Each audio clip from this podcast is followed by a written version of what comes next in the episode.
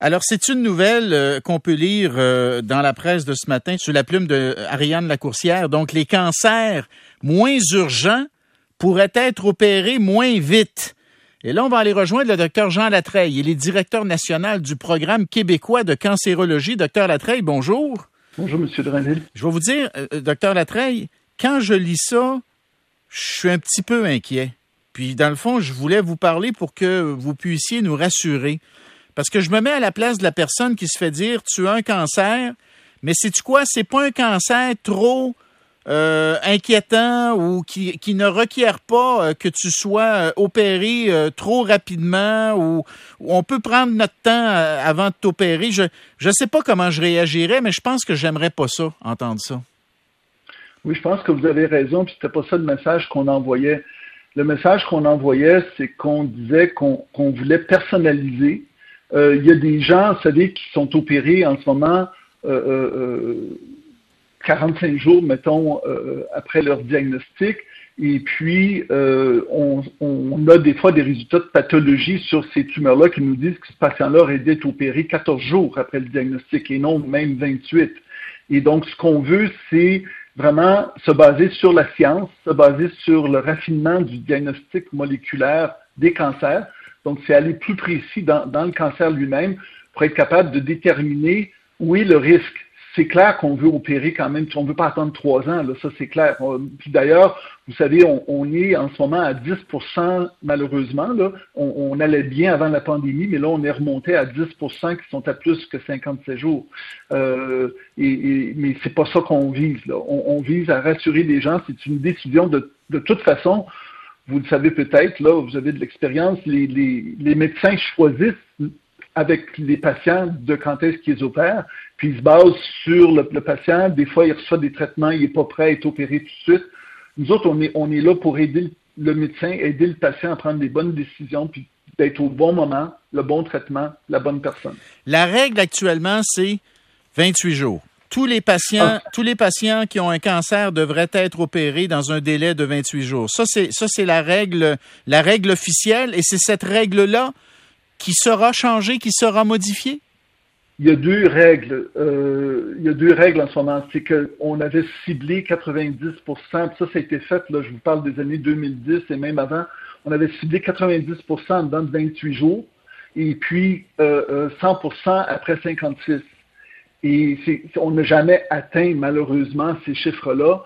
Et ce qu'on a vu en 2000, euh, vers 2016 ou avant, même 2010 plutôt, excusez-moi, l'Ontario et d'autres pays dans le monde commençaient à changer en fonction parce que déjà on commençait à avoir du, du perfectionnement dans le diagnostic moléculaire et euh, l'Ontario a un modèle où est-ce qu'ils ont modifié un peu euh, euh leur façon de faire en fonction de, de de l'urgence même. Et il y a des hmm. cas qui sont opérants dans 48 heures. Euh, euh, et donc, euh, c'est vraiment, vraiment plus personnalisé.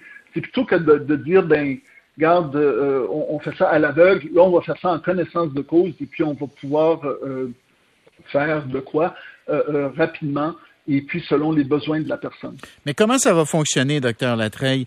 Est-ce que vous allez faire une espèce de liste de tous les types de cancers et de dire pour tel type de cancer, ça doit être opéré en dedans de tant de jours, tel type de cancer en dedans de tant de jours, ou est-ce que ça va aller encore plus loin, vous allez vous allez comment dire, vous allez prendre quoi? l'ADN du cancer de la tumeur et à partir de sa de ce, diagnostic moléculaire, vous allez déterminer combien de temps vous avez pour opérer. Comment ça va marcher? Écoutez, euh, tout ça, ça reste à établir, mais je peux vous dire que c'est de la façon dont ça fonctionne en ce moment en Ontario, c'est que les autres ont fait une liste de tumeurs. Nous autres, on avait fait, suite au rapport du vérificateur général en 2017, on avait fait une telle liste euh, 2018. Euh, et puis, on avait déjà consulté les associations professionnelles, puis on avait déjà commencé à vouloir avancer vers ce projet-là, mais on, on, a été retardé par la pandémie. Euh, c'est clair que là, depuis ce temps-là, le ministre a annoncé qu'il y aurait le réseau québécois de diagnostic moléculaire qui, lui, euh, on, va faire euh, le, séquençage des gènes dans beaucoup, beaucoup de cancers pour être capable de personnaliser. Et donc, pour répondre à votre question, ça va être un mélange de beaucoup de choses et ça va évoluer au fur et à mesure que les, outils vont être en place.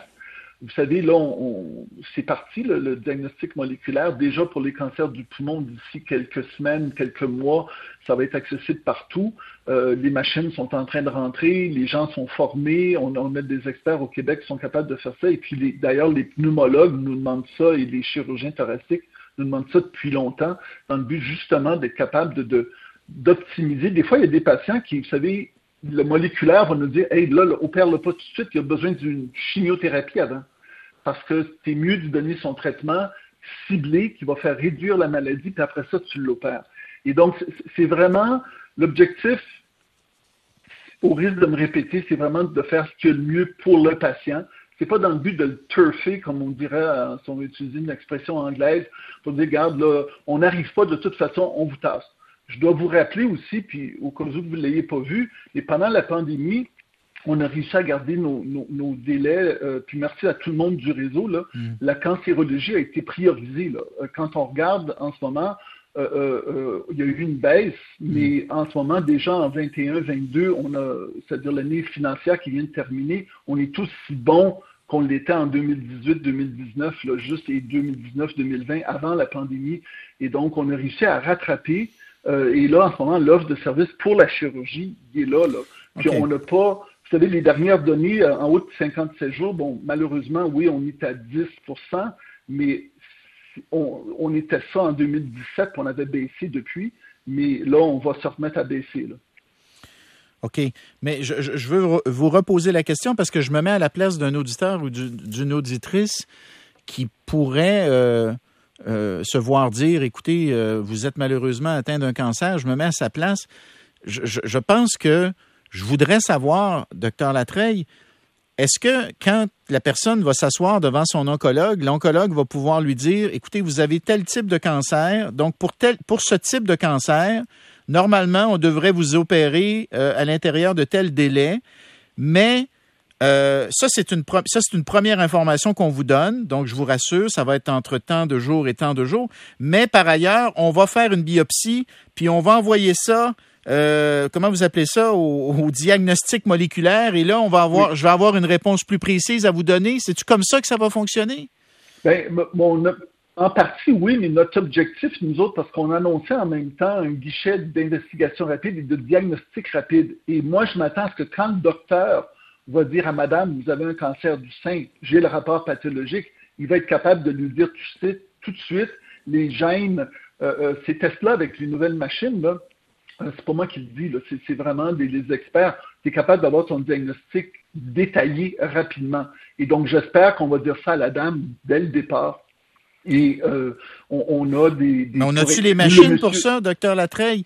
Euh, souvent, on a l'impression, souvent, on a l'impression au Québec qu'on est, on est pris, on est bien bon dans paperasse, là. Euh, on a encore cette, cette image d'un réseau de la santé qui marche avec les fax. Puis honnêtement, parfois, on a l'impression qu'on est un peu en retard. Est-ce que ces technologies dont vous nous parlez, la diagnostic euh, ou le diagnostic moléculaire, euh, cette, cette euh, comment dire, cette étude très, très pointue du gène du cancer qui va permettre à l'oncologue de dire voici le bon traitement, voici le délai à l'intérieur duquel ce traitement-là doit avoir lieu, voici l'opération, euh, voici combien de jours, dans combien de jours elle doit se faire.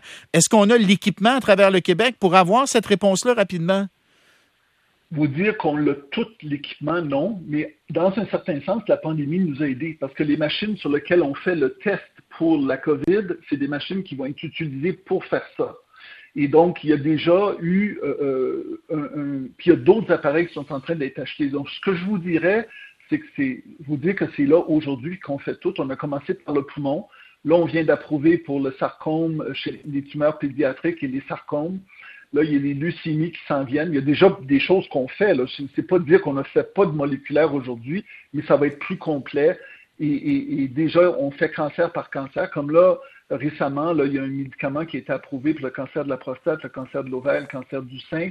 Euh, c'est un, ça s'appelle en termes scientifiques un, inhibiteur PARP, P-A-R-P.